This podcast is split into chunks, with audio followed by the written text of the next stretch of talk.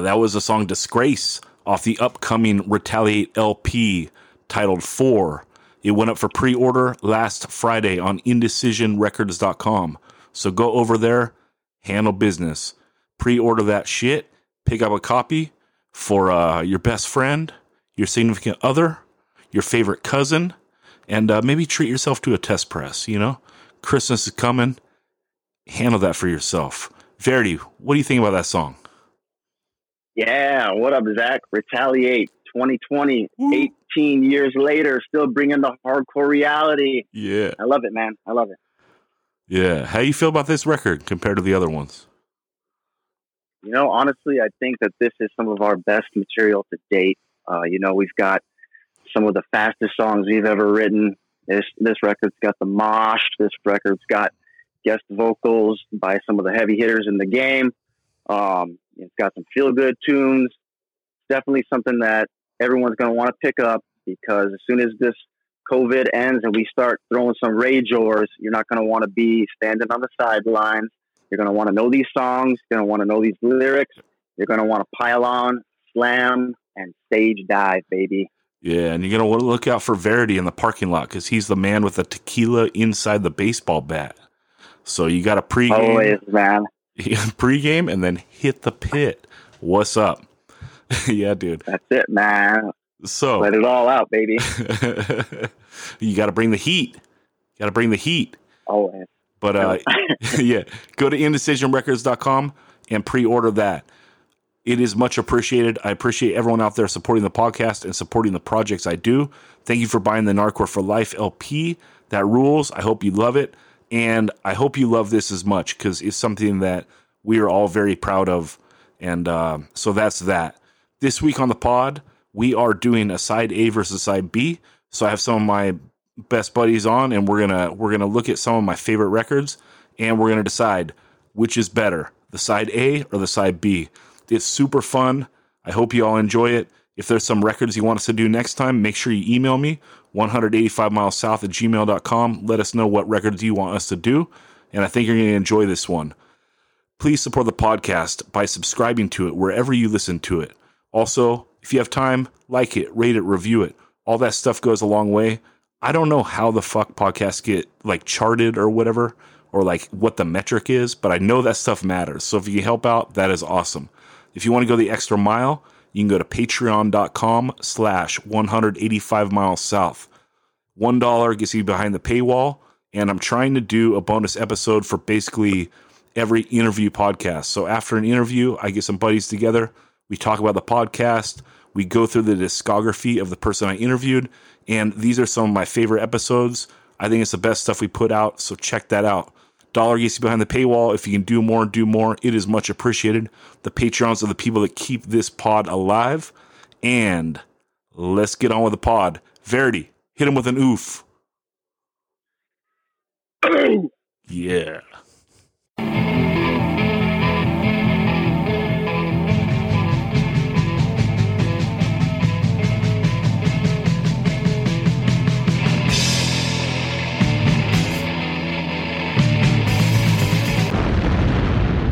"185 Miles South", a hardcore punk rock podcast.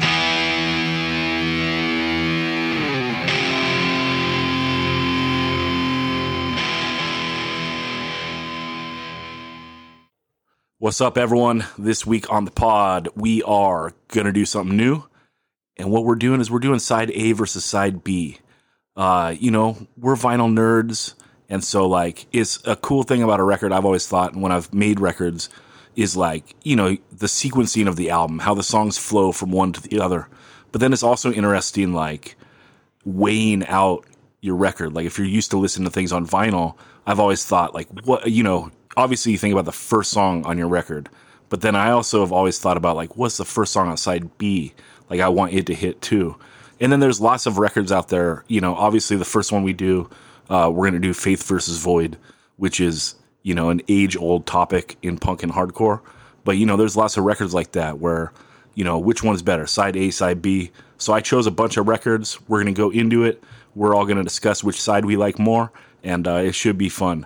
Help me out this week. You know him. You love him. He's episode one. He's the legend. He's Joe Rivas. What's up, Joe? The legend. Hi. Yeah. Also, Daniel Sant from Over My Dead Body. What's up, Daniel? What's going on? Hey, since we're talking about vinyl, I want to tell everyone out there, pre-order that Retaliate, IndecisionRecords.com. Boom. That's what's up. Yeah. Went up last Friday. IndecisionRecords.com. Check it out. Also, a man that put out more than just records. He put out a fucking book. It's Ben Edge, a.k.a. Bedge. What's up, Bedge? What up? I wish I had a cool catchphrase to say after you introduce me, but I don't. It's just what up. What if you just go cold chillin'? Cold chillin'. On Amazon. Man. On Amazon. Yeah. Man, Chuck D loves my book. It's crazy. He has this radio show that you can hear online, and he's just like reading like 5 minute, like for 5 minutes, he's just like reading out of my book. It's like, all right, I'm just going to read you this book today. Like, wow. Anyway, that's very, I'm totally honored. Public Enemy is my favorite rap group ever. Who is Chuck D, Ben? I don't know. Some guy. I don't know what to think, but we're talking about hardcore today, so. Yeah, tune into the Patreon episode. I'm going to read everyone Goodnight Moon. You can listen to it every night before you go to sleep. All right, so let's jump in. The first record that I chose is the no-brainer of punk and hardcore, side A versus side B. But I want your guys' opinions. And everyone out there, two things. First off, make sure that you respond to us or send me an email or whatever, social media. Let me know what sides you like of these selections, because it's always fun when you just chime in on like the Super 7s and so forth. I love that shit. And also... We'll put it up as a poll too, Zach. Like on the stories, we'll do which side do you want, Faith or Void. Like we'll make it a poll that shows the percentages. Apparently episode 6 is making orders now. But yeah, the other thing that I want you guys to do is... Jesus. Okay, also, send me in whatever records you want us to do next time. If you enjoy this podcast, send in what records you want us to compare, side A, side B. There's so much shit. My list was huge. We're going to get to like 10-ish this podcast, but there's a ton. But I'll tell you what, if you're a Patreon or you're just a solid listener, hit me up and I'll bump your shit to the top of the list. You know what I mean? Let's get into it. But yeah, number one, we got to do Faith. The Faith Void split, Discord Records, and Ben, why don't you take it away? This is a funny one to start with because I didn't know this until recently, but the pressing plant acknowledges the Void side as the A side, but the record label Discord believes the Faith side is the A side. So, I mean, we're going with Faith being the A side and Void being the B side. But even if you look at Discogs, if you look at the first press, it has Void as the A side. But this is like a pretty cool, it's probably the best split record ever. It's maybe the first one I can think of. Am I forgetting something like really obvious that came before this? I can't think of anything. This is the obvious. Yeah, it's like the yin and yang of hardcore. You have like the Faith representing creation and Void representing destruction in very general terms. I didn't make that up, but I like that and I'm going with it. And if you want, here's the thing about how this record is rated. Like at this point, it's like 9-1 Void to Faith. Like most people are going with Void. And I don't know if it's always been that way. I think it was, maybe at some point it was a little bit more even. And then here's the thing about why the Void side is actually better. If you want something like the Faith side to scratch that itch that the Faith provides, the style of music they do, you can listen to a band like Minor Threat. But if you want something that sounds like Void, there's nothing else. It's like, that's it. Void is like an island. They're like singular. So Faith becomes unique sounding later on when they do the Subject to Change 12-inch, but they're not there yet with this one. And then the other thing is Void has this reputation of making music that sounds like it's going to fall apart at any second. But if you listen on headphones, which I did last week preparing for this episode, if you listen to the Faith side, they sound like they're going to fall apart too at any minute, but it doesn't really serve the style they're playing as well. Because, you know, if Faith played these same exact songs tighter, like if they were more well-rehearsed, it would probably come out better. But if Void played really tight, it just wouldn't even be the same band. Like, I don't even know what it would sound like. So it's like the fact that both these bands are really loose, it favors Void over Faith. And, but I love Faith, and I'm sick of the Faith bashing. So let's put an end to that. So I'm going with side B, Void. Yeah. You know, I think that it was even like when I got into hardcore and so forth, but it switched to like side Void being the super popular one, like maybe around the year 2000, 2001, you know, when like the more negative wave of like hardcore came, you know, cause you're tracing it back somewhere. I do want to say that, you know, what you're talking about a little bit, Ben, I think that like sometimes this record now gets looked at as like, Faith is like the gnarly side and like, excuse me, Void is like the gnarly side and Faith is kind of like the safe, straightforward, like in the lane side. The fucking tone of the Faith side is like one of my favorites.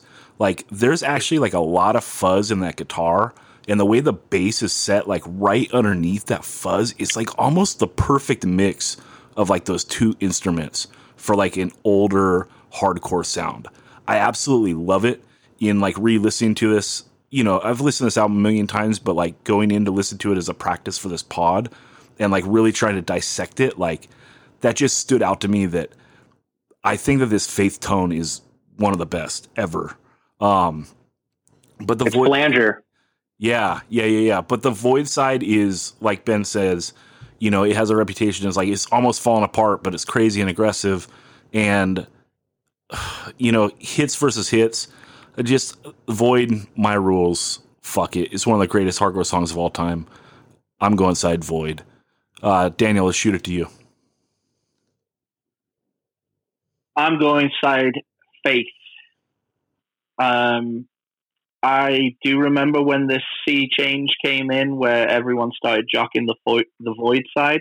And it was probably around like 2002, 2003 where it started, you know, I think even before that, the Faith side was regarded in a little bit higher than the Void side, I feel, from my social circle. The Faith, I think, is pretty perfect, almost snotty, early hardcore, with some, like, really fun, like, tuneful parts that come out, like, on, like, Face to Face.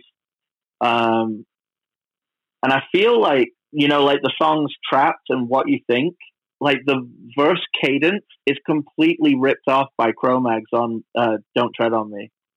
Like the verse cadence is like almost identical, but that's just something I noticed when listening to it with a much, you know, more studious ear to do this. I really love the interesting guitar that the Faith break into, tease you with that, obviously, like Ben says, is developed much more for Subject to Change and then beyond that for like, you know, all the Revolution Summer stuff that came later. And then the song Confusion, I really love. It's probably, besides Your Ex, my favorite song on the Faith side because it's like, it's almost like Circle Jerk's Worship, you know? Which, you know, were contemporaries, but it definitely sounds like that. Now, the Void side might be a bit more exciting musically, and I do think they have a better recording than the Faith side. But listening to it, it's like, it's interesting what you say, Ben, because I feel like the drums can't keep up with the shredding of the guitar and bass. Like the drums just seem to be like a little bit of a weak point, even though it sounds great. I mean, both sides fucking rip, but the Faith is my pick. Yeah, I think that like that's the hardest thing of this practice, and this is going to be the only record where we're doing like a split record in this round one. You know, choosing one against the other, I think that like now people high rate the Void so much that like the Faith side almost it doesn't get like the credit it deserves, you know. And so I like that you mentioned that about the Void side, Daniel, that you still like think it's rad because like this is just one of the greatest hardcore records ever. Like the whole fucking thing. Yeah, yeah. I also think the Faith, and I mean the artwork on both sides is fucking sick too.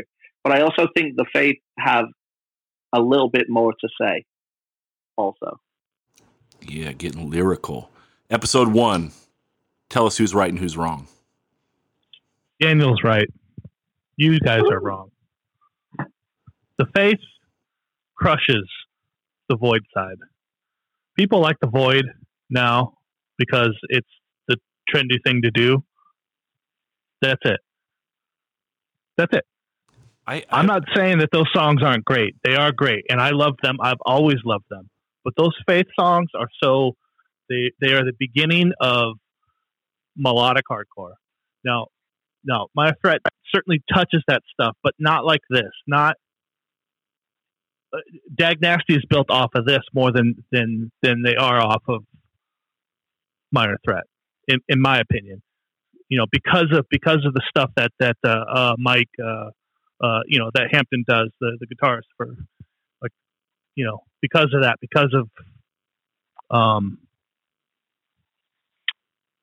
the aggressiveness. Now the recording and the playing on the Faith side is much to be desired for because they're 13, 14-year-old kids at this time, 15 maybe. So, yeah. You know, so they're youngsters. You know, when Subject to Change comes out, a year and a half later, they're a little bit older. They're more mature in their playing, so it sounds a lot cleaner. You know, Ian threw some more money into it, and he spent a whole lot of time on Subject to Change, where this was more of a, you know, I'm going to say a demo, but they just released actual demos for all this stuff too. So, well, not just a couple years ago, but I don't know. I like the Faith side better. Void is great. I'm going to walk back a little bit of what I said about them not being spectacular, but it is certainly a trendy thing to choose the Void side. Damn, Bedge, just following the trends. How about that? Well, you too. Yeah. We're the trendy ones. Yeah. We have a tie. It's cool. A tie. So the people got to break. The people got to break that tie. Yeah. Some of the Void demo stuff is like super rad too, because you know, like I hate the gangs on Organized Sports. It's like that would have been one of the best songs on their side, I think. And the demo version's better. You know, it doesn't have. Agree. You know, but hey, what can you do? All right, 2-2 on that. Let's move on to the next one now. This one came out of left field for you guys, I'm sure. We're going with the 25 to Life self-titled 7-inch. And so there's the 25 to Life demo 7-inch, and then there's this.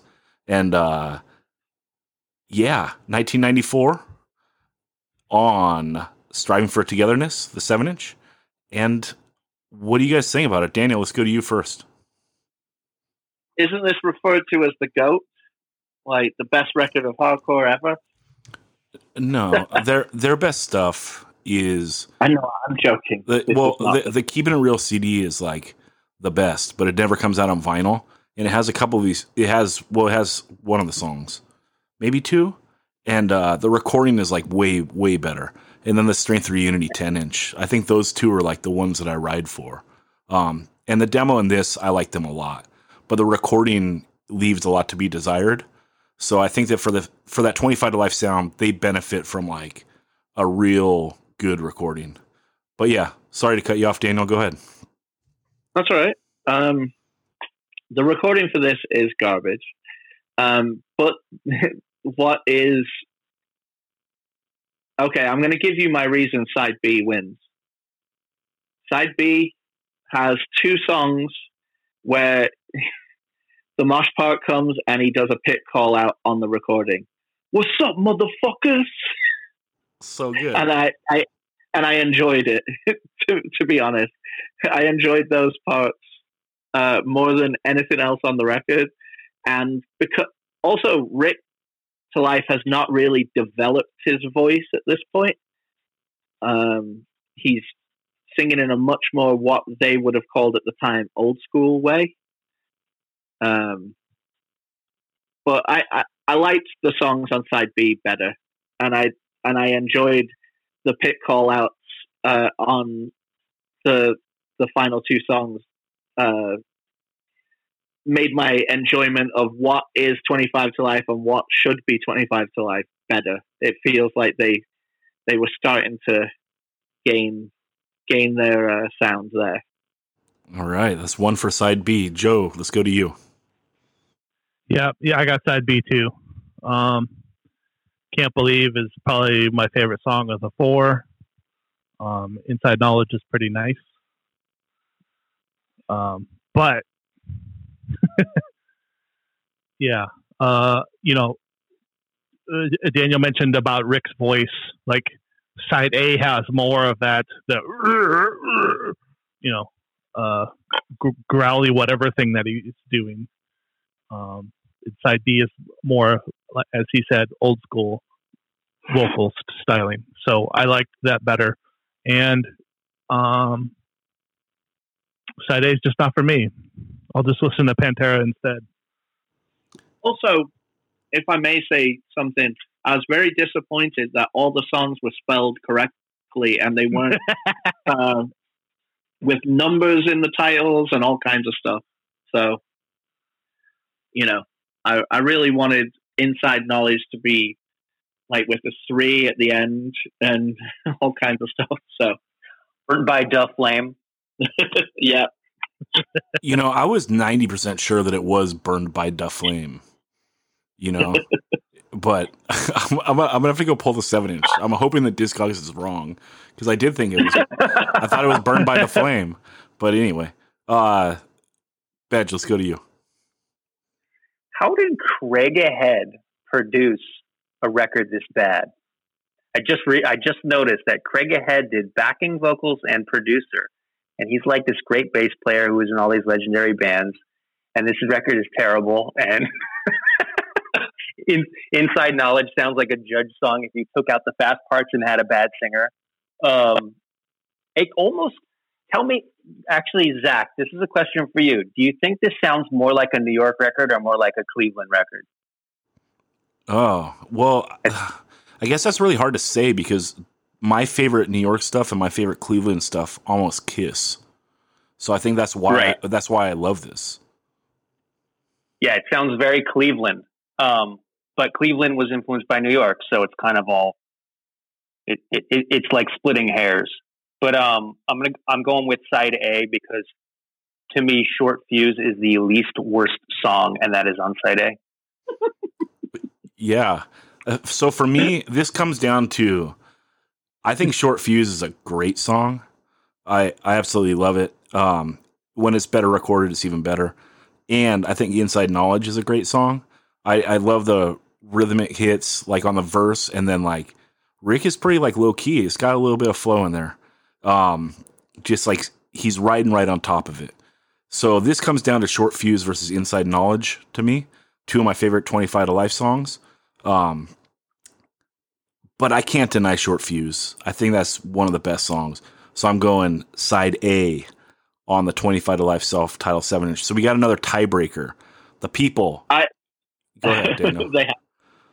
I was going to say, it's interesting that Ben just hit us with the Craig Ahead facts. Because this time period was when Sick of It All were recording Scratch the Surface, arguably their most produced, amazing sounding LP, and then he goes, I'll take what I learned in the studio and then do the opposite. Yeah, right. I wonder how much time they had. They might have only had 6 hours in the studio or something. A 6-hour block.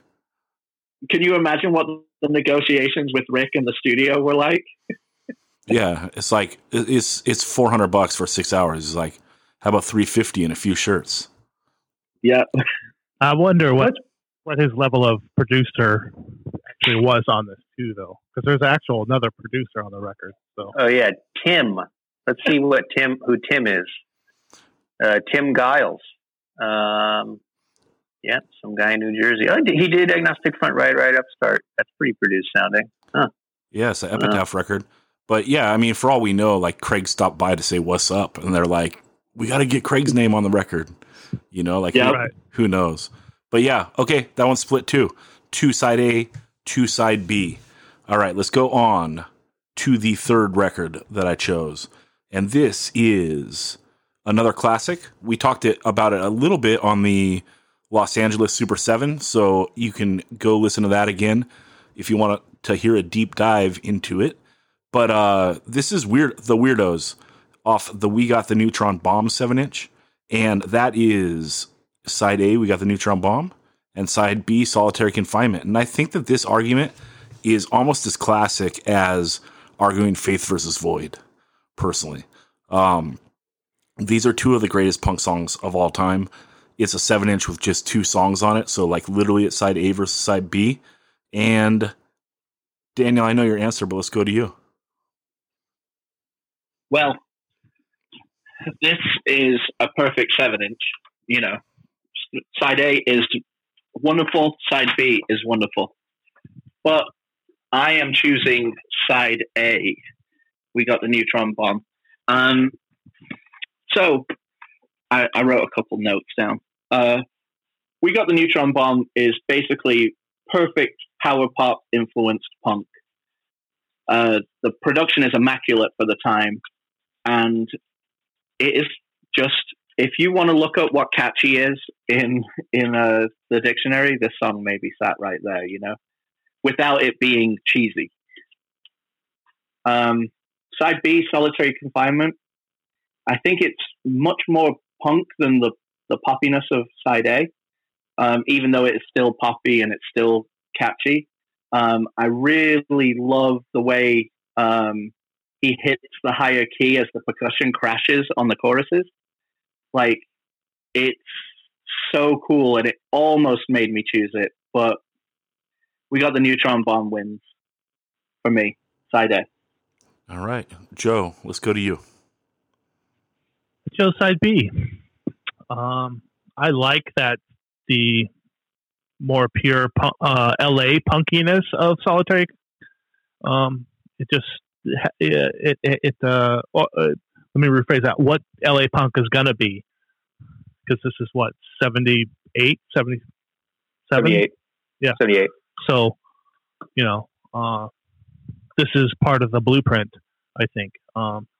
Now, We Got the Neutron Bomb is a fantastic song, but it's more like this could be on, you know, the Clash self-titled or something that was going on at that time.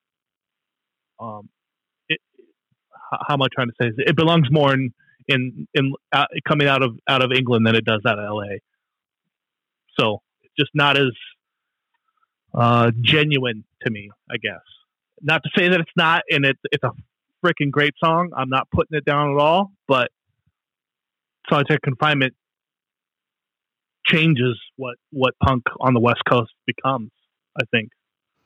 Yeah, that's all. No one's putting anything down. I mean, I only chose bangers, you know, so everything's good. Yeah. I think that, Ben, I'm going to jump in and then I'll shoot it to you. You know, Daniel, how you're talking about that We Got the Neutron Bomb is poppier. I think it's only poppier like in the vocals, because like it is like he's writing like almost like a pop punk hit, you know, like it's catchy like that. But Solitary Confinement is actually like in the chords, it's more melodic.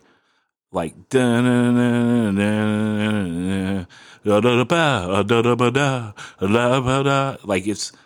more melodic in that way, but less catchy in the vocal. Like there's not as much of a hook, but it's just so drivey and perfect and good. And I know I chose We Got the Neutron Bomb on my LA Super 7.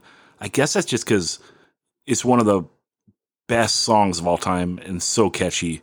And it just grabs you. Like this recording for this year in this genre is fucking mind blowing. And like for them to just hit those ring outs on We Got the Neutron Bomb, like you just know what you're in for. Like it's just such an attention grabber.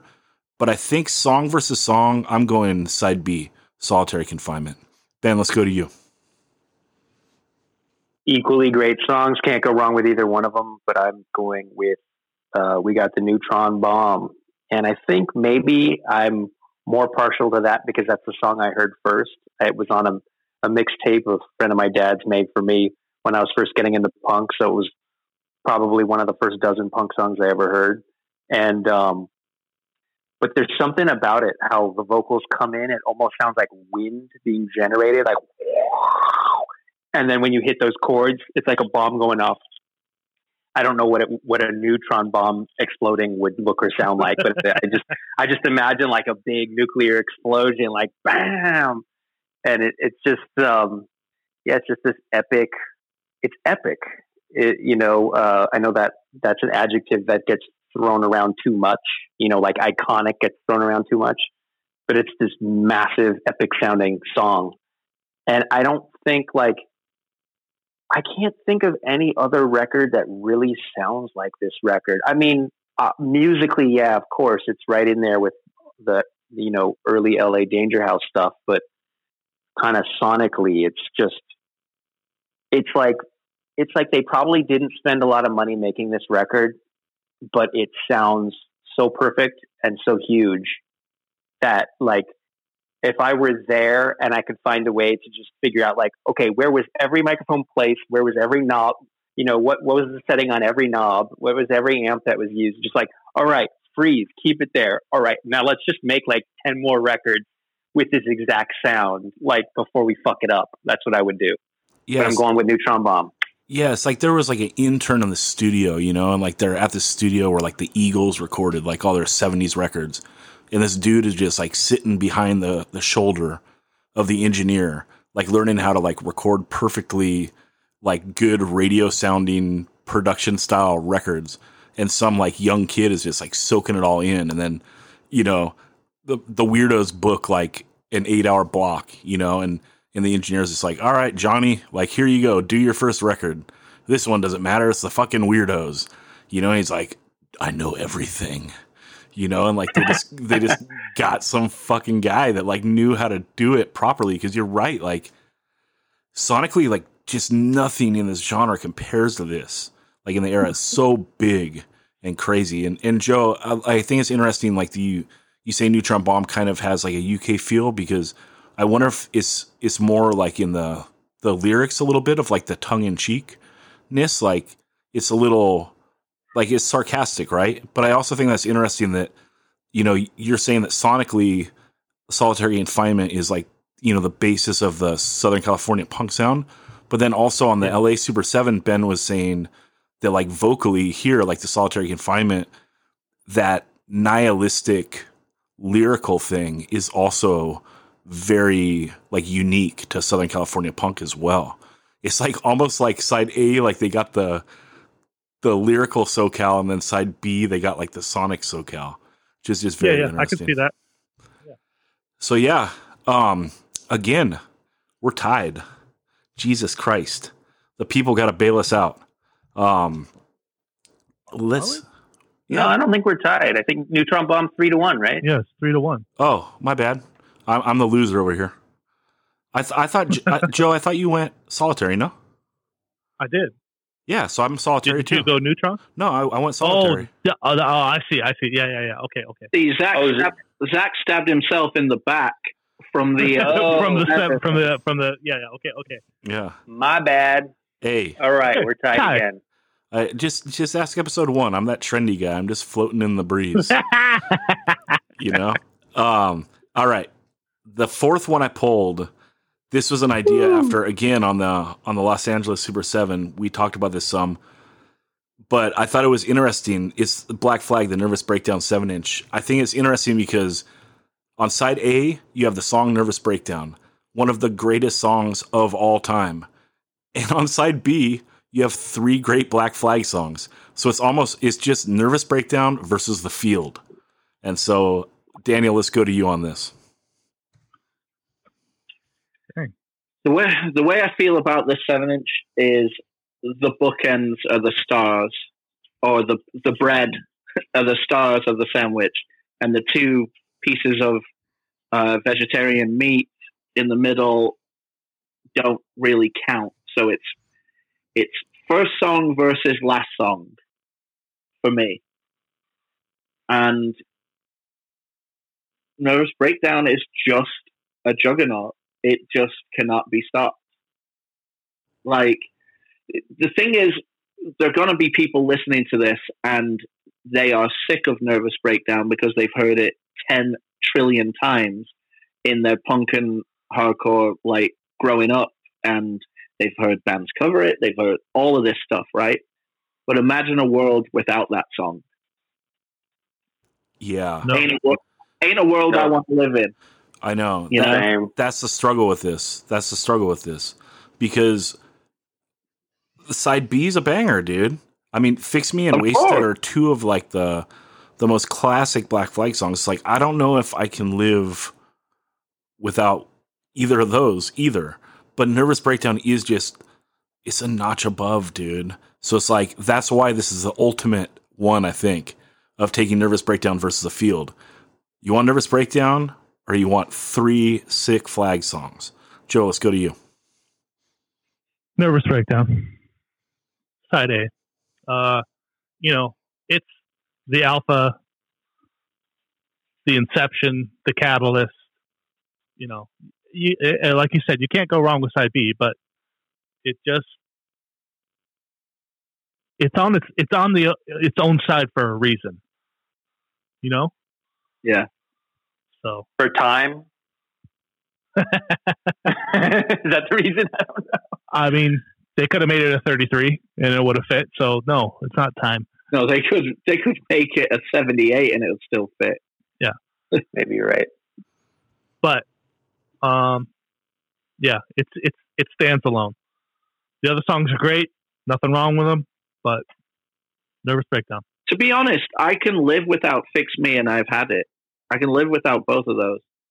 It's Nervous Breakdown versus Wasted, and Nervous Breakdown wins. So I agree with you, Joe. Like, it just cannot be ignored. I'm almost triggered that you can live without Fix Me. I can't do it, dude. I'm taking The Field. Fuck it. Nervous Breakdown is one of the greatest songs of all time. If it's rated, if I'm giving it a 10 as a perfect hardcore song, I'm still giving Fix Me and Wasted 8.5 or 9s. So they're adding up. And Desert Island, I'm taking three Flag songs over one. I'm going side B. Ben, let's go to you. I'd say Fix Me is like a 9.9. I've Had It as a 9.9 and Wasted as a 9.9. But Nervous Breakdown is a 10. So I'm going with Nervous Breakdown. It's this is the toughest one in the whole thing, that in this whole challenge, because it's like deciding between the best song on the record versus all the other songs, which are almost as good. But man, one perfect song does outweigh, to me, three almost perfect songs. And like, you have Keith going for the Johnny Rotten kind of sounding voice, Brian Migdahl playing drums, who never plays on any other Black Flag record after this. And he's playing like this straight mid-tempo beat that you don't have with Robo. I know I'm just comparing this to other Black Flag records, but I like Nervous Breakdown is just one of those like songs for the ages. And I remember my old band Bad Reaction that I played guitar in, we did a show and we normally just like play like chords and hit the drums to get people to come in the venue to know that like, okay, the next band has started, like we're about to play our songs. But I just started playing the intro to Nervous Breakdown one day and people started running in because they thought we were covering it. And then our drummer just started playing it and then we were covering it. And it was completely unrehearsed and unplanned. And everyone was singing along. And it was like, okay, the first song we're playing tonight is Nervous Breakdown. Like completely not in the, not something we had, intended to do. I love that. I have these like great memories associated with Nervous Breakdown. It's kind of like it's like punk rock 101 and completely deserves to be this song. But I will say, Wasted on the B side, the Black Flag version of Wasted is better than the Circle Jerks version of Wasted. Would we all agree on that? Yes. Yes. Okay. Yep. So this is our first non-tie, right? Because we have three. Zach, you're the loner on this one. Yeah, I feel it. I've lived that way most of my life. It's okay. Yeah, I mean, like this. I think this was the hardest one. You know, although short fuse versus inside knowledge, that was rough for me too. But yeah. All right, let's go on to the next one. And the next one, this one registers real close to Daniel's heart. It's the Alone in the Crowd self-titled 7-inch. So, Daniel, let's go to you first. This one hurts. This one really hurts. So, Is Anybody There is almost as perfect as a hardcore song can be. But When Tigers Fight is also almost as perfect as a hardcore song can be in a different, more aggressive manner. Is Anybody There is more pulling at the emotional, but it's still aggressive and amazing hardcore, but it's pulling at the emotional strings a little bit more, whereas When Tigers Fight is, it has been covered a lot post 2002, 2003 for a reason. It's very negative. It's very tough. And, allegedly it was written about Jules writing about Richie, because apparently Richie was dogging him out or something, and he was like not going to take it anymore. And, I don't know. Didn't Mandel tell us that like Richie caught up with him and handled that? I would never take on Richie Underdog. Let me just tell you that. I wouldn't take on anyone. I'm a pussy. Now, so we've got the two juggernauts as the bookends, right? And then the two songs, songs 2 and 3. So the first song on side B is perfect musically. Absolutely perfect musically. Now, lyrical content, it's kind of a bummer. Some of the lines in it, pretty misogynistic, even though it could be applied to any gender, I suppose, or but Commitment is absolutely a total banger, but doesn't live up musically as good as Who You Know. So this is where where the lyrics are going to win side A for me, because both the lyrical content of side A track 1 and side A track 2 are top notch and amazing. Whereas the lyrical content on side B, even though the songs are absolutely perfect, and this band is this is one of my favorite 7-inches of all time. So this kills me having to pick. But the lyrics to Who You Know and the lyrics to When Tigers Fight can't compete with side A, so side A wins. There, I feel emotionally drained now, and we haven't even got to Unbroken. Yeah. Oh, spoiler alert. So Woke Daniel is going side A. 90s Daniel might have gone side B, but we'll never know. And Joe, let's shoot it to you. All right. So. I'm just going to read my notes here. I prefer side A. Side B is great. The Who You Know song has what really sounds like a Rat Pack riff to me. So I thought that was really cool. And I love the breakdown and call out part. But I just like the sound of the songs on side A better. They just resonated with me a little bit more. I didn't deep dive into lyrics, so I don't know about the misogynistic stuff or any of that other stuff Daniel was talking about, but just listening to the songs, I liked side A best. All right, and Badge, let's shoot it to you. I think Is Anybody There is their best song. It's like so quotable. It's like if Repo Man were a hardcore song. Everything about it is quotable. it wasn't a game to me, you know? So that already puts side A in the driver's seat. And then Commitment is also a really good song. It reminds me of Looking Back by Bold, although I think Commitment may have come first. So maybe it's Bold trying to sound like Alone in a Crowd. I don't know. Now we're moving on to side B. Who You Know is also a very good song, but the slut-shaming thing has worn thin, just as Daniel mentioned earlier. When I first heard When Tigers Fight, I thought it was so awful that it was funny to me.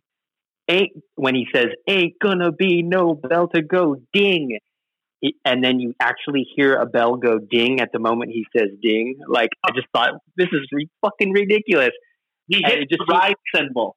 Oh, he hits the ride symbol? Well, it's kind of dingy. Yeah. But it seemed so macho and stupid to me, but I was totally fucking wrong. That song rules. I actually think back, like, how could I have thought this song wasn't good? But and then also when he says, then we'll see who's weak, who's strong. That's awesome too. Side A still wins for me because Is Anybody There is just, it's up there with the best songs that Revelation Records ever did. I mean, they're in that family already, but it's just such a classic. I think I struggle with figuring out if I like which band between Side by Side and Alone in a Crowd I like more. But what were you saying, Zach? Well, I was just going to say that I believe that the middle of the ride cymbal, that part of the cymbal is actually called the bell. That's it. You know, so you guys are both right. just spread that love. Okay. Is Anybody There? It's like Ben said, it's like right there with the greatest songs in the Rev catalog. When Tigers Fight, fuck. To do it's not even mid-tempo drivey, so it's like, it's a little more up-tempo than calling it a slow song, but for hardcore, I would consider this a slow song. And for any non-melodic hardcore band, like, you're not drop-tuned, you're not heavy, you have no melody. For you to pull off a good slow song, that shit is so fucking hard that, like, it elevates this song to the next level. And it's just, I don't know, a super iconic song.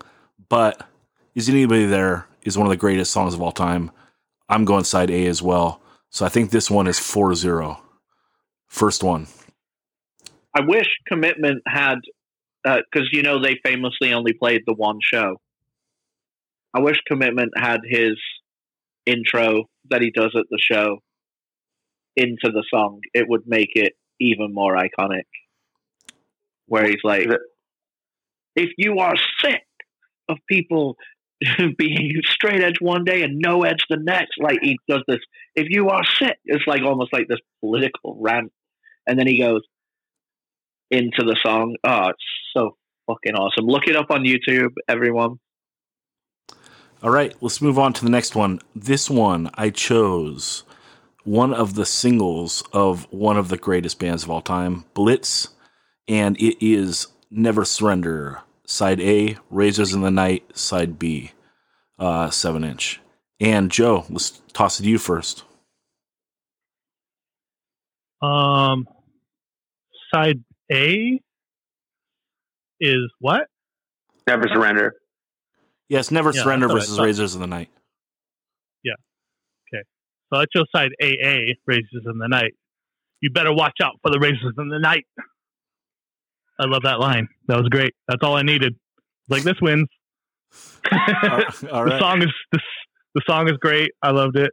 It was fun. The other song is great too. It's just, I like this better. Yeah, I chose the 7-inch because I thought it was, you know, the same way that I'm going on and on about Alone in the Crowd pulling off a slow hardcore song. I thought that this was kind of awesome because this is an Oi band pulling off a pretty fast song in Never Surrender. Right. And so it's like, it's really standing out of the genre. It's like, oh shit, they wrote a rager, and like Never Surrender fucking rips. But I'll wait till last. Bedge, let's shoot this one to you. there are bands that transcend their respective genres. You know how even if you hate, like people who hate heavy metal probably might still dig Black Sabbath, or people who hate straight edge hardcore, a lot of them still are into Minor Threat or Gorilla Biscuits. Well, I hate Oi and I love Blitz. So this is definitely a band that transcends their respective genre. I think that these are both great songs, but it comes down to speed. That's kind of the main thing that differentiates these songs from each other. And Never Surrender rips. And I picture, when I hear the song, I picture a bunch of dudes with painted faces like running into battle, like Never Surrender, Braveheart style. And then the B-side, this is like a little side story. I had this idea like 15 years ago of shooting a music video to this song, to this version of this song, where all these punks and skinheads are riding around in Razor scooters in the middle of the night while lip syncing to this song. And I had it all mapped out, like it would be shot in the industrial part of downtown LA, so there'd be no traffic. And the camera would be on the back of a truck driving away from the scooter, so that facing the camera the whole time. And it would like start with one guy, and then like a bunch of people would join in, like towards the end it would be like dozens of people. And you know, I never really did it, but I thought it would have been a funny video for Razor. So every time I hear Razors in the Night, I have that video, that imaginary music video playing in my head of a bunch of like tough looking dudes riding around on Razor scooters. Still a good song. Never Surrender wins side A. Daniel, let's go to you. Backstreet Boys wear boots and braces, razor blades, and angry faces. Razors in the Night is a perfect song in the genre of punk, let alone in Oi. I love the guitar effect that they have, what pedal they're using or whatnot, that makes the sound so perfect. It is so catchy. The verses are catchier than the chorus, which I love. And you know what? The In Control cover is pretty damn amazing as well. Yeah. Yeah, you know, we did this on the Plays the Hit 7-inch, and Ryan hits the greatest note I've ever heard in my life. You know, like, I don't know if you guys know, but I'm actually a pretty big fan of the second Adele record. You know, like, she's got a beautiful voice. And, man, when Ryan hits that note it's on the last verse, you know, it's like, 'cause violence is the only game you've been taught. Like, he just hits this fucking note, and it's beautiful. It's, like, better than Adele, you know? So, fucking love it. Well, and also, let's just give props to Blitz for being the Mancunian Oi band. Like, almost all the Oi bands at the time were from down south. There was just Angelic Upstarts in the northeast and Blitz in the northwest. So, you know, got to give props to Blitz. They're the best. The best. Yeah. What about post-punk Blitz? You like that? Second Empire Justice? I fucking love it. I really love it. But skinheads with mustaches look funny. Huh. Yeah, so I'm going side Razors in the Night. Although I got to bring up some old beef, because remember the reason why In Control covered this was because Daniel goaded us so hard, but we were supposed to have a trade. Because you said if we covered this Blitz song, then I could choose a song over my Dead Body covers, and you guys were supposed to cover one of the songs off side A of the Burn 7-inch. You know, I thought Godhead might be too hard, so I was like, you can do Shall Be Judged, you know, whatever. Or no, I was like, Shall Be Judged might be too hard, you can do Godhead, you know, but. What the fuck? You left me hanging. I've been waiting for that Burn cover my whole fucking life. You know, we did our part. Not only did we play it live, we put it on record. I know. That's fucked up. Hey, my band were near the end, were so like anti-doing covers, and I was like, you know, we're a hardcore band, right? Like, this is what hardcore bands do. We do covers. Like, I don't know. Yeah. Also, don't get me started now. Okay. Yeah. The other thing is when In Control played Positive Numbers in 2002, Porcel was in a band that he sang for called Never Surrender.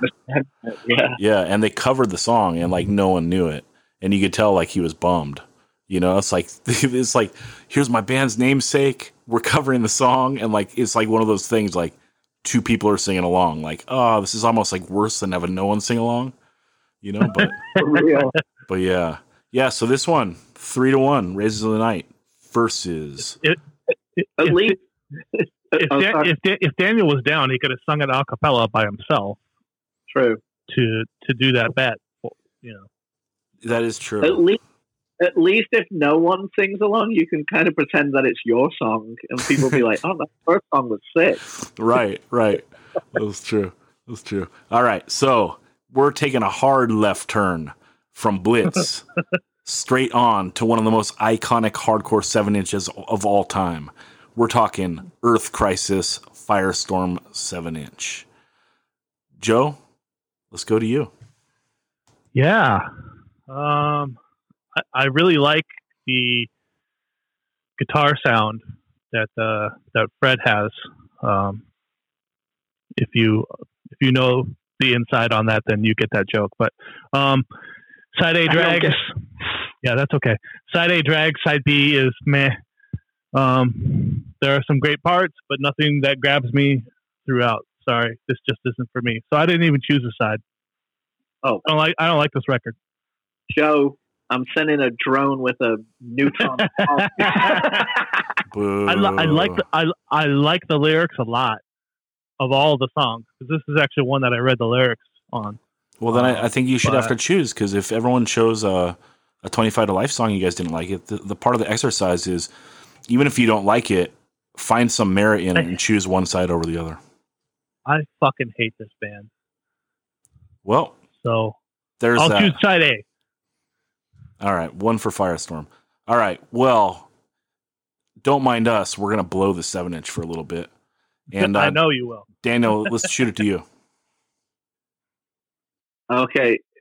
I mean, this is a very important record to me for many reasons, but it's just fucking amazing, like, sounding. The dive bombs, guitar-wise, on Firestorm. The fact that it just hit an open E as a riff, and it becomes absolutely iconic. And the minute that's played in any venue, people will sprint to the stage to be doing fucking flips. Lyrically, I always enjoyed the seriousness that they took straight edge as a political choice. It is a little bit fantasy on in lyrical, you know, like drug dealers or edge breakers being demons and things like that. I can't not say side A, because it's Firestorm into Forging the Flames, and it is just like an absolute straight edge masterpiece. But side B, the interesting musicology that they do, like the way the riff comes in with the down. I don't know how I don't have much music like knowledge of how they make the riff sound like almost down tune, like wow, but doing a little bend. Yeah. With the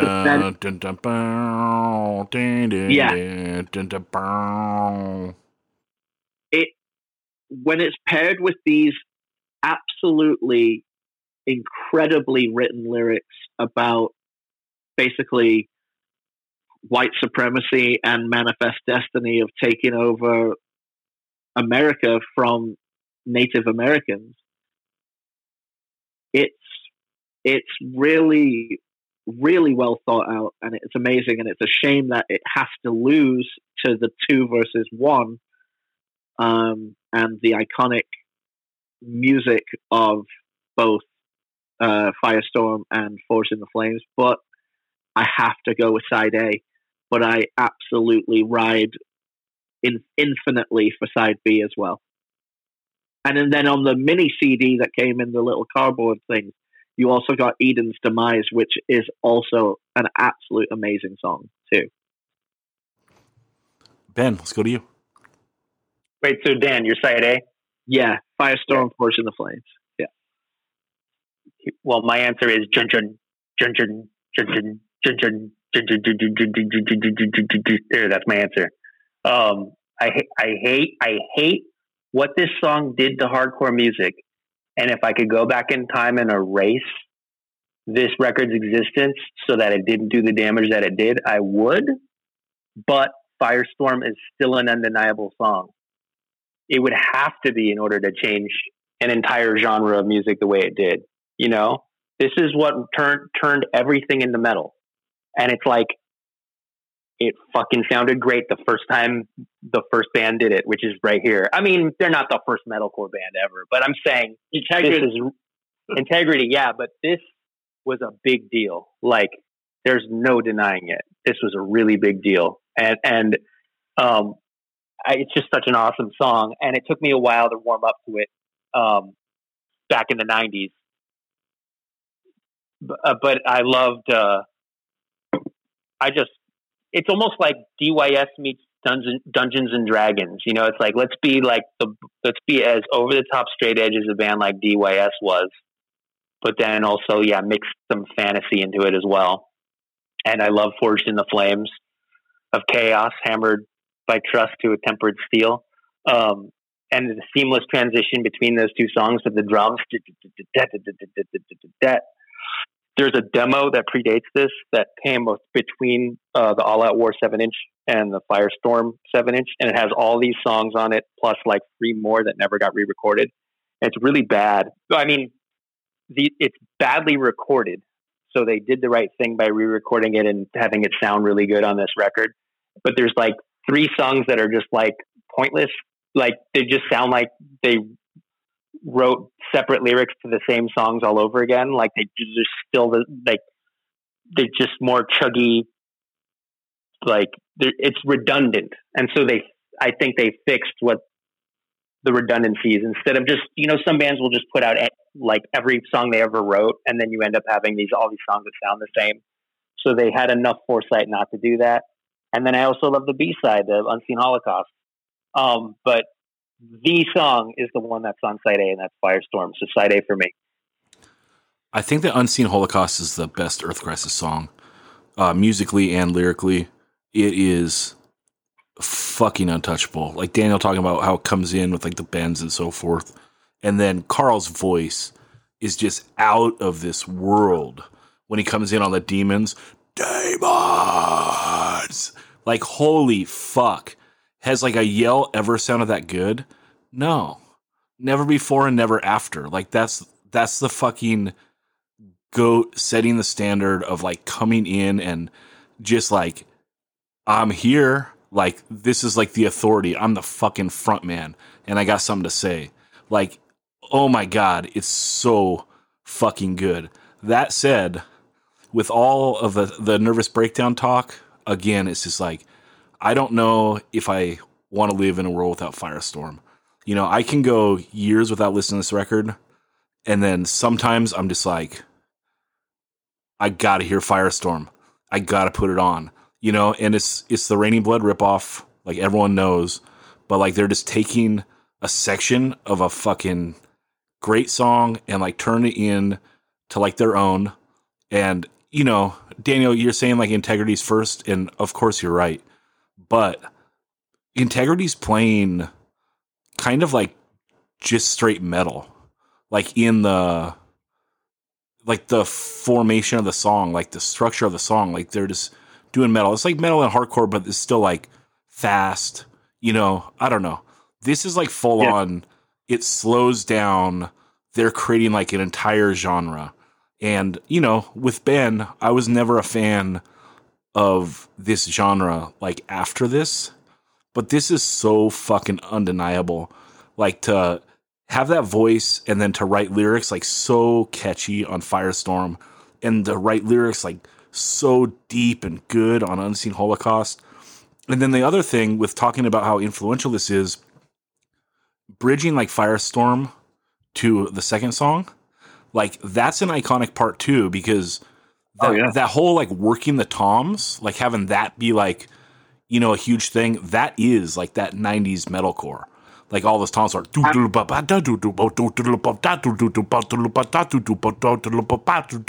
and a ring out, you know, and then like then you go to the verse or whatever. But like they almost the tempo change too, like the gradual tempo change is iconic and ripped off countlessly after. Yeah, it drops a little bit when it comes in, like the Ford in the face of chaos, flames, and then going into the chugs. Oh, in the flames of chaos, whatever.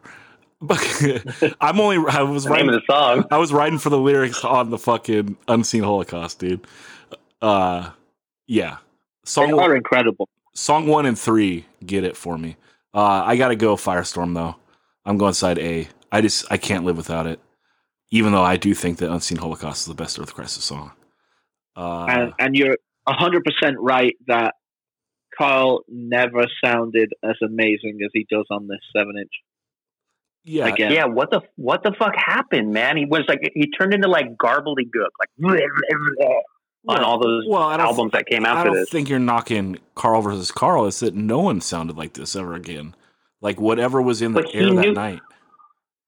But he knew how to sound like that at once, and it was a success. Why wouldn't he stay? I don't know. I just wish he kept singing like that. I would actually be able to tolerate some of the records, some of the songs on the later records. He's belting so hard, dude. Like you physically. They also down-tuned. Let me finish. He's like physically belting so hard, like you can't do that physically.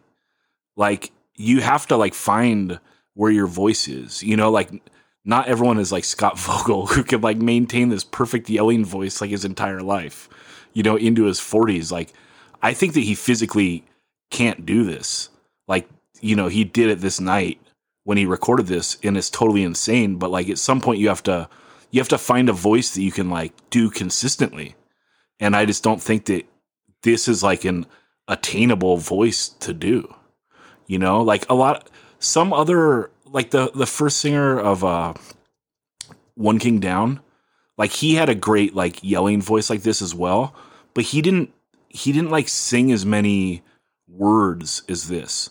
You know, it could kind of be like he waits and then he can do like a giant yell, but this is like Carl doing it like in a sustained amount of time, like over and over. Like I physically don't think that you can sing like this. And I think that's why he might have changed his voice a little bit, you know. Daniel, sorry, you're saying he down-tuned and it changed it a little bit? No, I'm saying the band went to much lower tuning, like, for subsequent recordings after this. So they embraced being metal more and more with each record, you know. What he does so well on this vocally is, like it can be seen on Forging the Flames.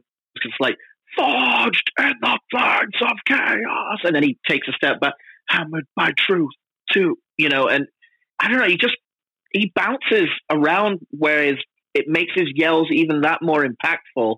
So when everything is just lower and whoa, later on, it doesn't have any power compared to this. So you don't like any of the other records, Daniel? No, I like Destroy the Machines, and I like a couple of songs on Gomorrah Season Ends, but after that, nah, they lost me. What about For the Fetus, For the Cat, For the Cow, For the Rat? All Out War, that's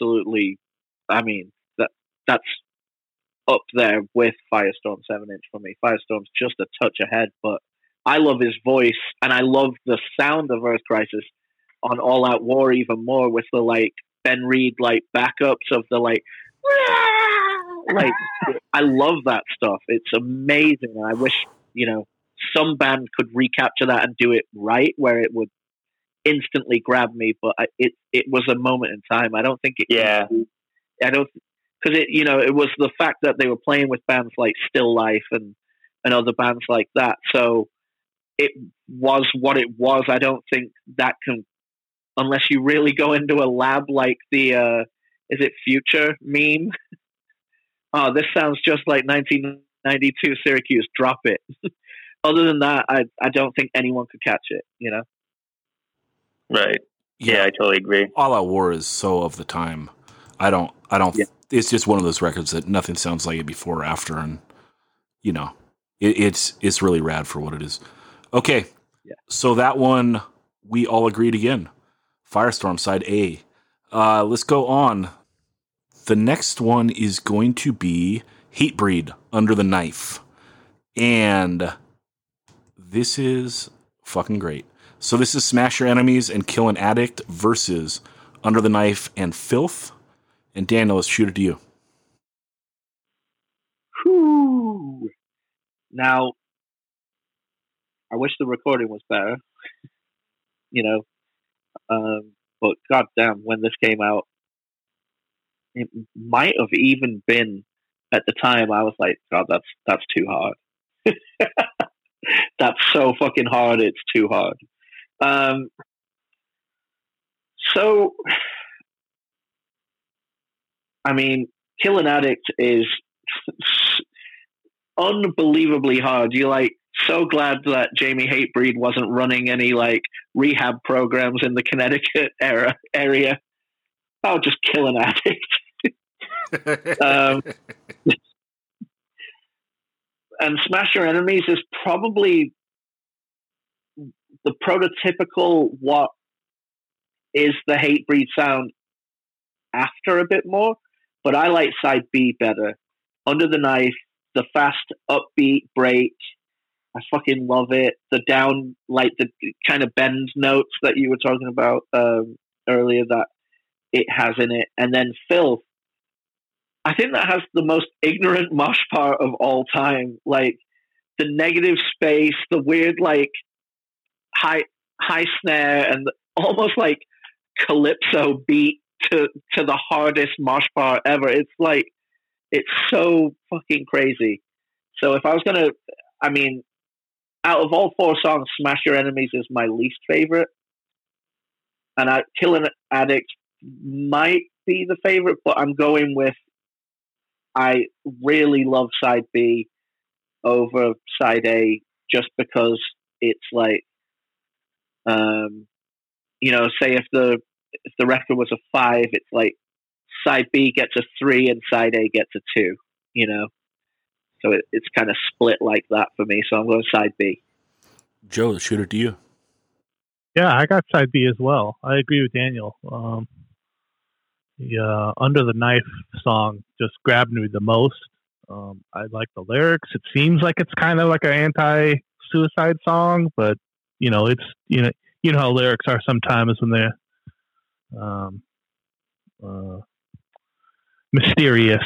You know, sometimes, but it sure seems that that's kind of like what it's about. I could be way off on that, but that's what it seems like to me. I really like the song. It's got it's like Daniel said, it's got that speed in parts, and it's got a good feel. Side A is great too, though. I really like this, all four of these songs, which is surprising because I had never thought that I liked Hatebreed, but I like these songs.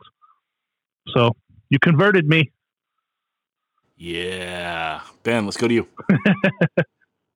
This was the first record I ever reviewed, and here I am reviewing it again. I actually wrote record reviews briefly in the 90s for Heart Attack, and this one came over the table, and I had never heard of Hatebreed before, and I, you know, took it back to my dorm room or wherever I was living at the time, and I, you know, compared it to Integrity for some reason. I think maybe because Integrity was just kind of like the stand-in for metallic hardcore or metalcore. Like they were the most notable band from that genre, and it's like, oh, this is metal sounding, like Integrity, and like listening to it again today, like doesn't sound anything like Integrity. What a terrible review! But the main difference is Integrity is good, and this sounds worse than 25 to Life sounds to me, which actually surprises me. I thought I would like 25 to Life even less than this, but I think this is exceptionally bad, and I'm gonna say side B wins because it means the record is almost over. Lisa Oglesby would have never shit on this record like that, dude. That's all I gotta say. Oh, I know the review was pretty fair. It actually, I was like, this isn't my cup of tea, but it's pretty good. Like something like that. Yeah. You know, the recording on this is notoriously bad, but it gives so much character to it. It's just like the fact that this is like the origin story of what would become Hatebreed is like insane. And these songs are so fucking good. Like no one can do this. Like no one ever did it again. It's just this, you know, this 7-inch, the songs of the era, like the split 7 inches, you know, the demo, which I believe is just an extended version of this. And then the first LP. It's just so untouchable. I think the best two songs are the first two. But I do love that the second side is, it's got a little more YOLO feel, like Filth doing the whole full scissor beat, you know, just going like raging fast. Like it's a nice take because, you know, only taking in 4 of these songs, you're like, fuck, what is this band all about? Like, it's just the most insane music I've ever heard. Like, what is it? Are they like metalcore? Are they like going to go grindcore? Like, what the fuck? Like, just where they could have gone is like endless. But the songwriting on the first two, Smash Your Enemies is a perfect song.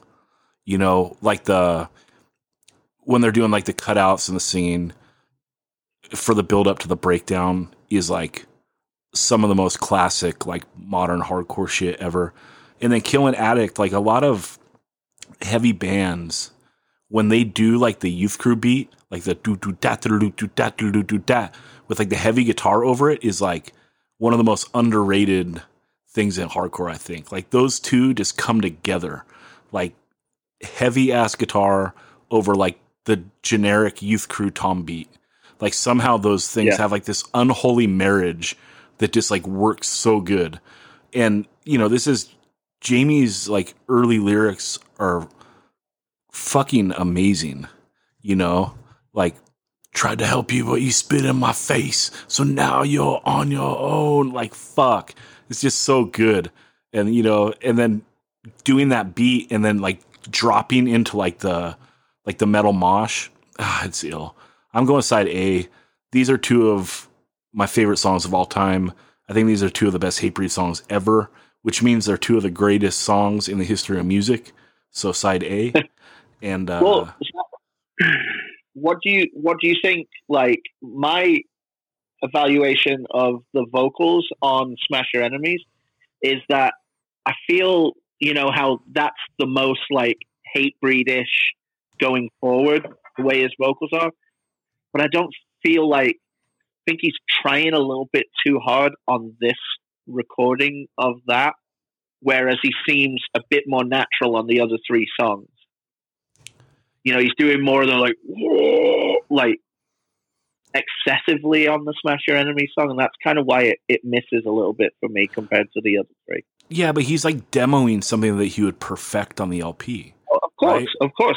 But we're just evaluating the 7-inch. No, that's why I feel you. That's why I yeah. Yeah, no, I can feel that a little bit, but I just think that like this is a template of like what is to come, and I'm like, yeah, I like that. Give me an LP's worth. And then they did, you know, and it's like, oh, fuck. This stuff is untouchable to me. And like, I don't know, this is a fun episode because I think we're kind of all over the place. And a lot of that goes with like my selections, you know, like anything from the Weirdos to this Hatebreed 7-inch. Dan, what does this Hatebreed record do for you that the 25 to Life record we talked about not do for you? Like what makes this good and that one not good? What I think is interesting is that you would kind of lump them together, whereas I feel the Hatebreed one is, it knows exactly what it's doing musically. It is taking what would be referred to as old school hardcore and providing such an aggressive metallic edge, but still making sure every part is hardcore. Do you know what I mean? Like Zach said, there's the youth crew tom beat that is just eviscerated by the hardest like metallic riff over the top, whereas the 25 to Life one sounds amateur compared to this. Even though this recording's not very good, the band knows exactly what they're doing, and they are taking a step into, they're like Venn diagramming, like between old school like NYHC and Integrity and beyond, like metal beyond, and they're like riding in the middle of that Venn diagram, you know? Right. Yep. Yeah, I mean, this is like literally it's taking Youth Today and Sick of It All and meshing it with Entombed and Suffocation. Like it's just it's the marriage of those two. And Ben, the reason why people like this more than the 25 to Life is because it has fast parts, right? And that's what gives it that more old school feel as well. Like these songs and are they're fast and short. Where like the 25 to Life 7-inch I chose, like all those songs, none of them have a fast part. You know, so it can sound a little bit more droning. Although I do think that the reason why some of that 25 to Life stuff sound like, I think that there's enough like tempo changes and they hit the tempos that I like. And I think Rick does do some catchy things. That's what makes it stand out to me outside of like, I'm not a fan of 90s metalcore really, you know, that's why those two bands stand out for me. But yeah, again, moving on to something completely different again. We're going way back, early Boston. That's the last right 7-inch. One side Chunks, one side is So Ends the Night. And Ben, let's go to you first. This is the most famous band that only ever played one show. And they, Alone in a Crowd, shared that honor with them. But then Alone in a Crowd blew it by doing a reunion last year. So that means they played two shows. So Last Rites is the most famous band that has only ever played one show. But I love the song Chunks. And what's funny is Dinosaur Jr. covered the song Chunks in the mid or late 80s. And there's a CD that compiles their early singles that SST put out. And my girlfriend will sometimes listen to it in the car. And she is not in any way interested in hardcore music, and it's funny just being in the car with her while she's listening to Chunks, because it's like, not only is it hardcore music, but it's like really hardcore. And the Dinosaur Jr. song is very true to the original. They didn't it's very similar. They didn't really change it much, so that's funny. And this song is like, it's like a great early example of chunky hardcore, which is definitely where hardcore ends up going in the 90s, or even the late 80s, at least in New York. And so the story behind how it got its name is, it's like the song goes chunk, chunk, chunk, chunk, chunk. So they were just like, oh, Chunks. It was just like an easy way for the people in the band to just like write out set lists and know what song they were talking about. You know, the one time they ever wrote out a set list, they could write Chunks. So When's Our Night is okay to me. The lyrics aren't that great, and I'm not a fan of those backup vocals. Well, you don't like Oi. So Chunks win. Yeah, that's probably it. You're right, because Choke is a big Oi guy, and obviously he did Stars and Stripes, which is like fully, you know, working that Oi angle. And so I'm going with Chunks side A. Joe, let's toss it to you. Was that to me? Sorry. Yes, sir. Yeah, I prefer Chunks as well. So side A. I just like the song better. So Ends Our Night was good, but Chunks was definitely better. And Ben pretty much said everything else that I was gonna. So I'll just I'll wrap that up. All right, Dan, I'm gonna shoot it to you, but you got to mention the Coca-Cola line, right? Yeah, well, I mean, you know, I get psyched on that stuff. What's interesting about this is around this time period, they were contemporaries with what was going on across the Atlantic with Oi. You know, it's around the same time period that all the Oi bands were recording.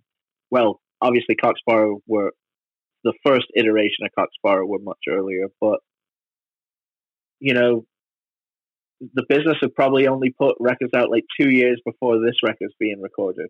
Like, so it's really interesting that, you know, Choke being a skinhead is bringing such an Oi vibe into hardcore. And it sounds fucking rad. I love the hard intro that is so rock, yet so hardcore at the same time. for Chunks, and his cadence is very, you know, Oi related, but hear me out. So Ends Our Night is my favorite of this, and it is just basically a hardcore Oi song. You know, it's got the backups that Ben hates, but it's got those party style backups where it's like the whole crew is in the studio like drinking and going crazy if you're an Oi band, but the best part is they're all in there drinking Coca-Cola and moshing it up. But the thing that I think is the most interesting about this song is lyrically and tempo and topic, it's completely, New York Crew completely rips it off. The Judge song completely rips what this song is saying. And then Judge has the line, Boston came around one night, which is so funny because now that I've really listened to this song getting ready to record this over the last thing, it's about like the night ending and like getting into a, you know, trouble with rival crews. And listen to the tempo of that's being sung, and then listen to New York Crew after this, and you'll be like, holy fucking shit. Like a little bit of the, you know, curtain is pulled back a bit, I feel. I could be completely just making this up in my own head. We'd have to ask Mike Judge. But listen to this and then listen to New York Crew and be like, the emoji with the scratching chin. So I go side B, So Ends Our Night. Both these songs are bangers. Another 2-song 7-inch. And it's like, God. Yeah, So Ends Our Night. This is like so early for Choke, and he does in So Ends This Night what he does so great, and that's like put together a verse where you're like rocking along to it, but then he's so fucking witty, he like grabs you and pulls you out of it. You know, it's like that Coca-Cola line, like, Coca-Cola, yeah. We don't drink no booze, no way. You know, and it's like, you know, it's like he has this way of just grabbing you in verses with his wit. You know, so it's like you can rock to it or you can like dig into it. And that's one of the things I love the most about a lot of styles of music when they're executed at the highest level. It's the same reason why I love hip hop, and it's the same reason why I love reggae. Like both those styles, you know, they sound great to have them in the background, but then like the best shit is there for if you want to dig into it on the next level. There's this whole other layer there of brilliance, you know, like lyrically being so good. And a dude like Choke, it's so intentional. It's like the same thing. It's like, you want to just rock out and slam to So Ends Their Night, or do you want to like dial into like this witty lyricism that like, you know, he's one of the best at. At the same time, Chunks is just one of the greatest songs of all time. You know, like it just, the way it comes in, with like, you know, the chunk guitar and then the singing, like the lyrics with it. Like, it's just one of those songs where you want to grab like two buddies around the shoulders and like storm the stage and sing along. Like, I don't know how many other songs give me that feeling more of like just wanting to grab someone and be like, we're singing this one, you know, like we're going up front, you know, like that. This is like the soundtrack to grabbing a buddy and like storming the stage. So I got to go Chunks. Although, God, both these songs are so good. So that's Go ahead, Daniel. I was going to say, I love how the way he's doing the vocals on So Ends Our Night is such like a precursor to Hang Up Your Boots. Like, yes, you can hear where he's going to develop like that kind of tuneful growl, you know, that he nails completely on Slapshot, you know. Agreed. I'd like to add something. If you're a fan of Negative Effects and Last Rites, and you wish those two bands were smashed together and existed in modern times, I would recommend listening to the band Restraining Order. Are any of you hip to Restraining Order? Yeah. Yep, they made our top LPs of 2019. Boom. They made my top LP of 2019. That shit rules. Yeah. Hopefully one day I'll see them. I know. That band rips. Shout out Restraining Order. Okay, let's go on to, we got two left, dudes. And this one is going to hit close to Daniel again, so we'll go to him last. But we're going to do the Unbroken and Fallen Proverb 7-inch. And Joe, let's shoot it to you. Oh, boy. This is tough. Probably not as tough as what Daniel's going to have to go through, but I chose Fall on Proverb side, whatever side that is. I can look that up real quick. B. I chose side B. I love the movement of the song. I love that fucking bass guitar. That tone is fucking second to none. Sounds so good. The overall playing has a certain aggressiveness. The song "And" is great, but I just like "Fall" better. So I'm going with Fall on Proverb. And I love those lyrics too. So that's what I got. Hell yeah. Ben, let's shoot it to you. The first time I ever saw Unbroken was the first time I ever went to the Showcase Theater in Corona in the summer of 95. And it was also the first time I ever heard Unbroken. And my friend who had never heard them either says, they look like rockabillys. I bet they'll play rockabilly music. And I said, nah, I bet they'll just play metal like everyone else. And they started playing and I was like, I was fucking right. They are playing metal like everyone else. But I do remember the song that had the lyric, My Hands Are Open, that they would sing over and over again. I was like, that song is fucking great. And people were losing their shit the whole time, but especially to that song. And then, you know, a year, maybe not even a year goes by, and I become a huge Unbroken fan. And the band's already broken up at this point. And then I find out, okay, that's the song Fall on Proverbs. So that's the first Unbroken song I ever liked. And then, you know, to like a youth crew kid, that was the song that kind of resonated with me. And when I got to see them the next time, that was at that reunion show after Eric Allen, their guitarist, passed away in San Bernardino in 1998. And I remember them, they were doing a moment of silence for Eric. And then Dave Claiborne looks around and he just goes, 1, 2, 3, 4. And then they break into the song and I'm like, and that song is great too. And I always think of that moment. So two great songs, can't go wrong with either one. I'm going Fall on Proverb. I love the toggle switch action and the super fast part towards the end. That's my choice. It's just a, you know, it's a faster tempo hardcore song. Yeah, I think the "And" is a really good song, but I think Fallen Proverb is a great song and one of the best Unbroken songs. It has so much of what makes them a special band, you know, down to like the little guitar toggle that Bedge was talking about. And then the greatest, most brilliant part of the song is like their anti-breakdown.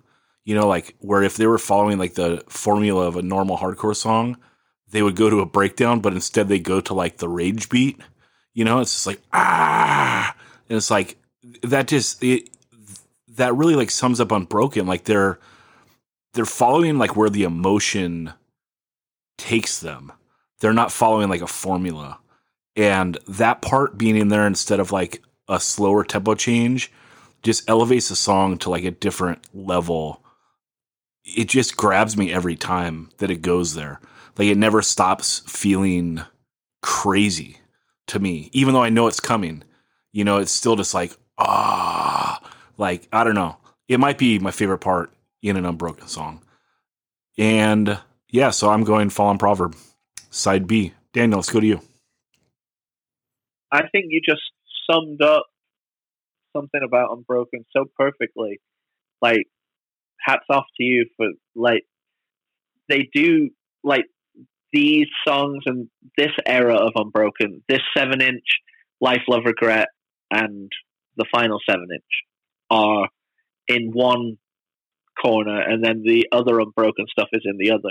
And they found themselves from Life, Love, Regret, then on recording this, and then the other 7-inch. Like, you're right.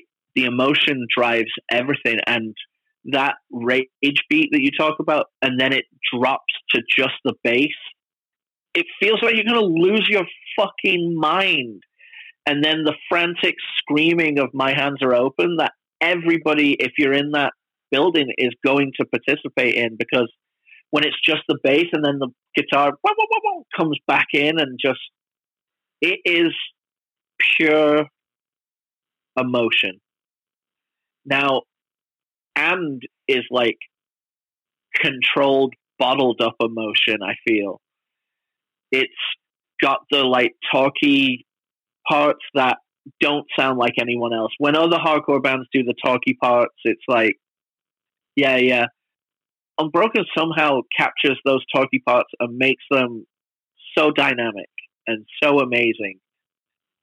And then when he comes in with the more aggressive style vocal after it, with when the music's been kind of muted and restrained, and then it all breaks apart for the verses, and then it goes even fucking maniacal for the "And" ending, is just it.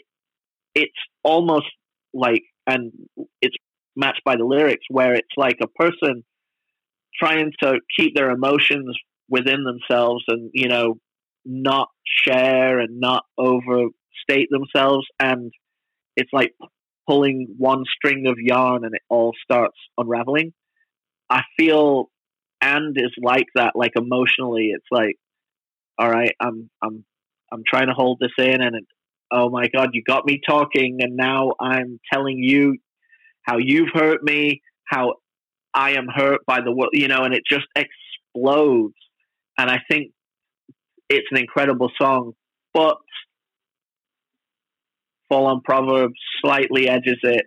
Like you say, the feedback intro with the Quicksand-esque toggle switch usage into the everything dropping out and the most incredible bass tone and riff, for that matter, just sitting by itself, and then it all comes crashing in again, and it is probably the fastest Unbroken song, you know, I would say, out of all of them. And I think the songwriting is supreme, and Fall on Proverb wins over, you know, Fall on Proverb gets a platinum medal while "And" gets a gold medal, you know? Yeah, so we're unanimous. I think this is only the second one that we're unanimous on.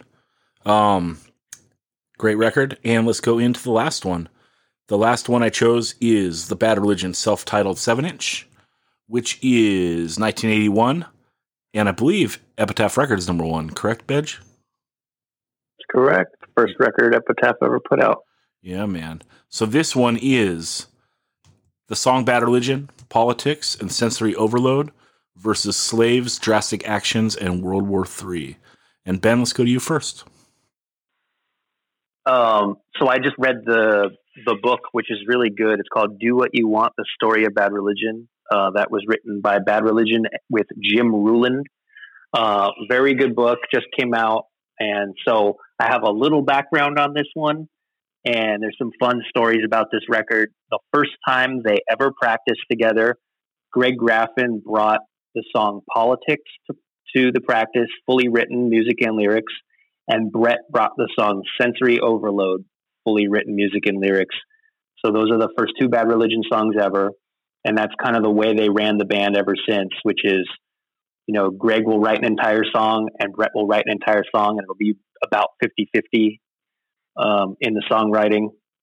And then the other thing is that another fun fact is Epitaph is named after a King Crimson song called "Epitaph," which is like the last band you think of when you think of Bad Religion, unless you're thinking of Into the Unknown, in which case it makes a little bit more sense.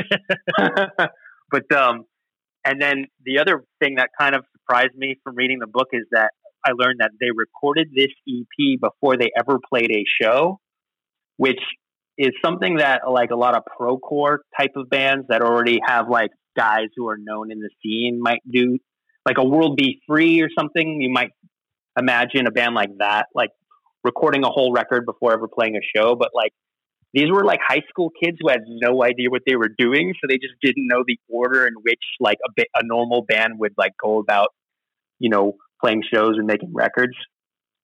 So they make this record. They hate the way it ends up sounding. And I actually pulled a quote from Flipside number 25 from 1981, where they're interviewed in it. And Brett says, "The sound, we weren't all that happy with the sound of it. The studio really fucked us over. We don't like the studio. The mix isn't that good. The voice sounds like it's underwater or something." Then their drummer, Jay, says, "We owe that to real life studios in Agora. Don't anyone go there." So I don't know if real life studios ever got any more work out of, you know, from punk bands after that. I haven't looked into that yet, but. No, they all went to West Beach. Well, that's the studio that Brett ended up establishing. That's right. So that comes a little later. But the standout tracks to me are the song "Bad Religion," the song "Slaves," and the song "Drastic Actions." And all those songs were re-recorded for that public service comp that came out, I think, in 81, like a year later. So that means I would think that the band themselves also agree that those are the three best songs from the 7-inch. Otherwise, they would have re-recorded other, you know, Sensory Overload or something like that. So I'm going to go with side B just because it has Slaves and Drastic Action. Side A only has Bad Religion between those three standout tracks. So side B for me. Joe, let's shoot it to you. I'm going with side A. Just because of Bad Religion in itself, that song. All the songs are great, but that's just the, you know, I don't know. I'm not going to say the standout, but it certainly carries on more than the others. I don't know. Yeah. I'm going to stick with side A, but because of Bad Religion, because of that song. So I'll just leave it at that. I'm looking at the artwork, and they don't even mention the studio, Ben, that they recorded at. So on the actual artwork, anywhere they say where it's mastered, and they say all that other stuff, but they don't say where they recorded it. So that's pretty funny that they you mentioned that they say don't go to this place, and you know. Yeah. And yeah. I think in the book, the studio is not even mentioned by name either. So like just this issue of Flipside where they talk shit on it. Yeah, that's kind of funny. It's kind of funny too because it's like what 16-year-old kids never played a show and go in and they're like, the studio fucked us, man. It's like, well, you probably. I mean, like it's not like you've worked out your sound that much, you know. Like I don't know. I mean, it wasn't going to sound great regardless. I think so, but. You know, that's a good way to deflect anybody saying, "Oh, it sounds terrible." Well, it's because the studio, you know. Yeah, they should have got. But I think it sounds punk as fuck. So I love it. Yeah, Daniel, what's your call? So I think it's pretty boring, except for the really, really high highs of Bad Religion and Drastic Action. I love Bad Religion. I love that, I suppose pre-chorus or build up to chorus that sounds so 60s Who Kinks, like almost. The really melodic part before it gets to the chorus, that I really love that. Drastic Actions is fucking super good. And you know, World War Three like was so ripped off by Unwritten Law. I don't know if you ever heard their song World War Three, but being a San Diegan, you can't help but Unwritten Law has pervaded the punk scene when I was first getting in, you know, going to shows there. I gotta go with side A though. The you know, bands that have a song named after what the band's name is. I mean, those are great bands that do that. So, you know, I got to go with Bad Religion, side A. Yeah, sure. And you know what's funny about you saying that World War Three by Unwritten Law sounds like World War Three by Bad Religion is that, let's see if I'm right about this. I might not be. Unwritten Law were produced by Greg Graffin, who wrote the song World War Three by Bad Religion. But it's not the same record. Damn. Oh no. This is their first LP called The Blue Room, which they recorded at Nesta Studios, where a young Swindle went in right after. And Nesta Studios had a bong welded to the mixing desk. Yeah, Swindle went in right after Unwritten Law, and just like Bedge talking about The Weirdos, they're like, don't move a single mic. We want to sound exactly like that Unwritten Law record. That's the blueprint. One time when we did play Soma, Len, the infamous Len of Soma, comes up and intros Swindle with, San Diego, I present to you the next Unwritten Law. Swindle, we were like, oh, no. Yeah. So there you have it. That was the second most shameful moment of Daniel's life until Joe said that he sounded like Fat Mike 26 years later. Yep. Just kill me. Okay, just fucking kill me. So I listening to 7-inch is interesting because I don't ever really listen to it by itself. It was on the 8085 where it gets lumped in with the first LP and a bunch of other stuff. Yeah. And yeah, these songs, they don't stand out too much to me. My favorite, I like the Suffer. I like the four or five albums in that chunk, maybe Suffer through Recipe for Hate the most, more so than the older Bad Religion stuff. I think the best song on here is Slaves, like by far. It's just the super, super drivey, kind of in the way that like Best For You off Suffer is, like that beat. Everybody knows what's best for you. Everybody knows what's best for you. And they hit it here. I think Slaves is a great song. I think that the song Politics sounds the most like what they would turn into later on Suffer. Like that's a song that just almost straight could have been on Suffer. I think the most interesting part of any song is like the transition right before the choruses on Sensory Overload, like the I don't know why, da, ba, da, da, ba, da, da. I don't know why, da, da, ba, da, da. Like that part is ill, but I still think the best thing on here is the song Slaves, so I'm going side B, and that's my answer. So this one's split down the middle, two side A, two side B, and I had fun doing this process. What do you guys think about this? Ben? Yeah. Good excuse to talk about good records, or great records in some cases, terrible records in others, but mostly great records. Yeah. Joe, how do you feel about this process? Yeah, it was definitely fun. I'm really glad that I listened to all the tracks, even though I couldn't stomach some of them. Same. Yeah. But I gave it my all, and it I got turned on to something. So it was worthwhile for me. Thank you for having me. Yeah, man. Daniel, what do you think?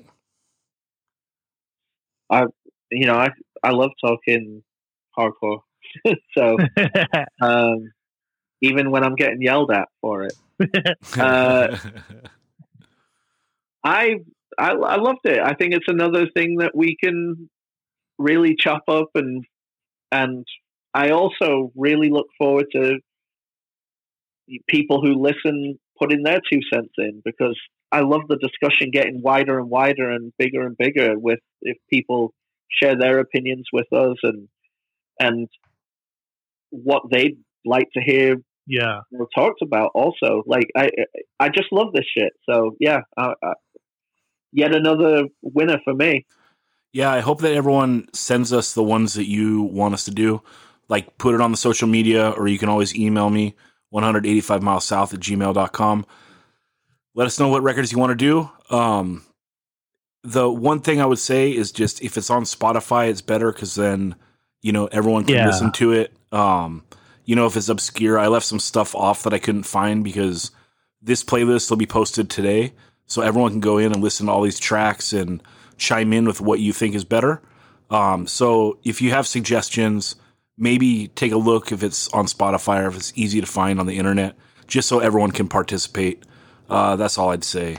Because, yeah, there were some that I was, like, looking at. Like, I wanted to do a Pagan 7-inch. I love that band a lot. One of my favorite Clevo bands. And, the 7-inches, like, they've done a lot of, like, kind of comp stuff there where they pull stuff together, and was like, I couldn't piece together any of the records I wanted to do, so I left it off this list. Dead in America? Is that the one you wanted to do? I wanted to do What's This Shit Called Love and Street Where Nobody Lives. But I think I checked like three of them, and I couldn't get like a total 7-inch of any of them. But I could be wrong. Right. I could be wrong. Is there anything like that you guys especially want to do that's like jumping off the edge, like just brainstorming right now, or nothing in the wheelhouse? I'll just pull it all together again. What do you mean for A side, for side A versus side B? Yeah. I suggested some to you when we were talking about this, and you said you'd already dialed it in, but if we can, I can go back and look at what I'd suggested. I was just curious then, if like you had one that like was, you know, that jumped out to you that's like a no-brainer, like a Faith Void or a Weirdos. Yeah, Age of Quarrel. I feel to dissect A versus B will be really interesting personally. Yeah, we can do some LPs and we'll just do less, because we got a lot in here, but a lot of that is because it's two song 7-inches. Joe, what were you going to say? I was going to say, how about the Minor Threat record that has the 2 7s on either side, right? Yeah, we can jump into everything. What, the last 7-inch? No, no. Sorry. Oh, you're saying the LP we choose if it's first Minor Threat 7-inch or MIs. Right. Yeah, that'd be a good one too. I think that's the first LP is the 2 7-inches, right? And that's right. There's nothing else on that. I'm trying to remember now, because you're right. All I have left is discography, which is everything all together. So like I'm trying to in my head like place. Well, wait a minute, that's these. Yeah, but yeah. Yeah, that'd be good. First Minor Threat versus second Minor Threat. Ben, you got anything? Any excuse to talk about Minor Threat? I'm into that. Yeah, right, man. All right. Well, let's wrap this up. Everyone, send me your suggestions, 185milessouth@gmail.com. Make sure that you pre-order that Retaliate LP, or I'm going to quit the podcast if it doesn't sell through the first if we don't sell that first press, fucking no more pod. But yeah, handle business, and we will talk to you soon.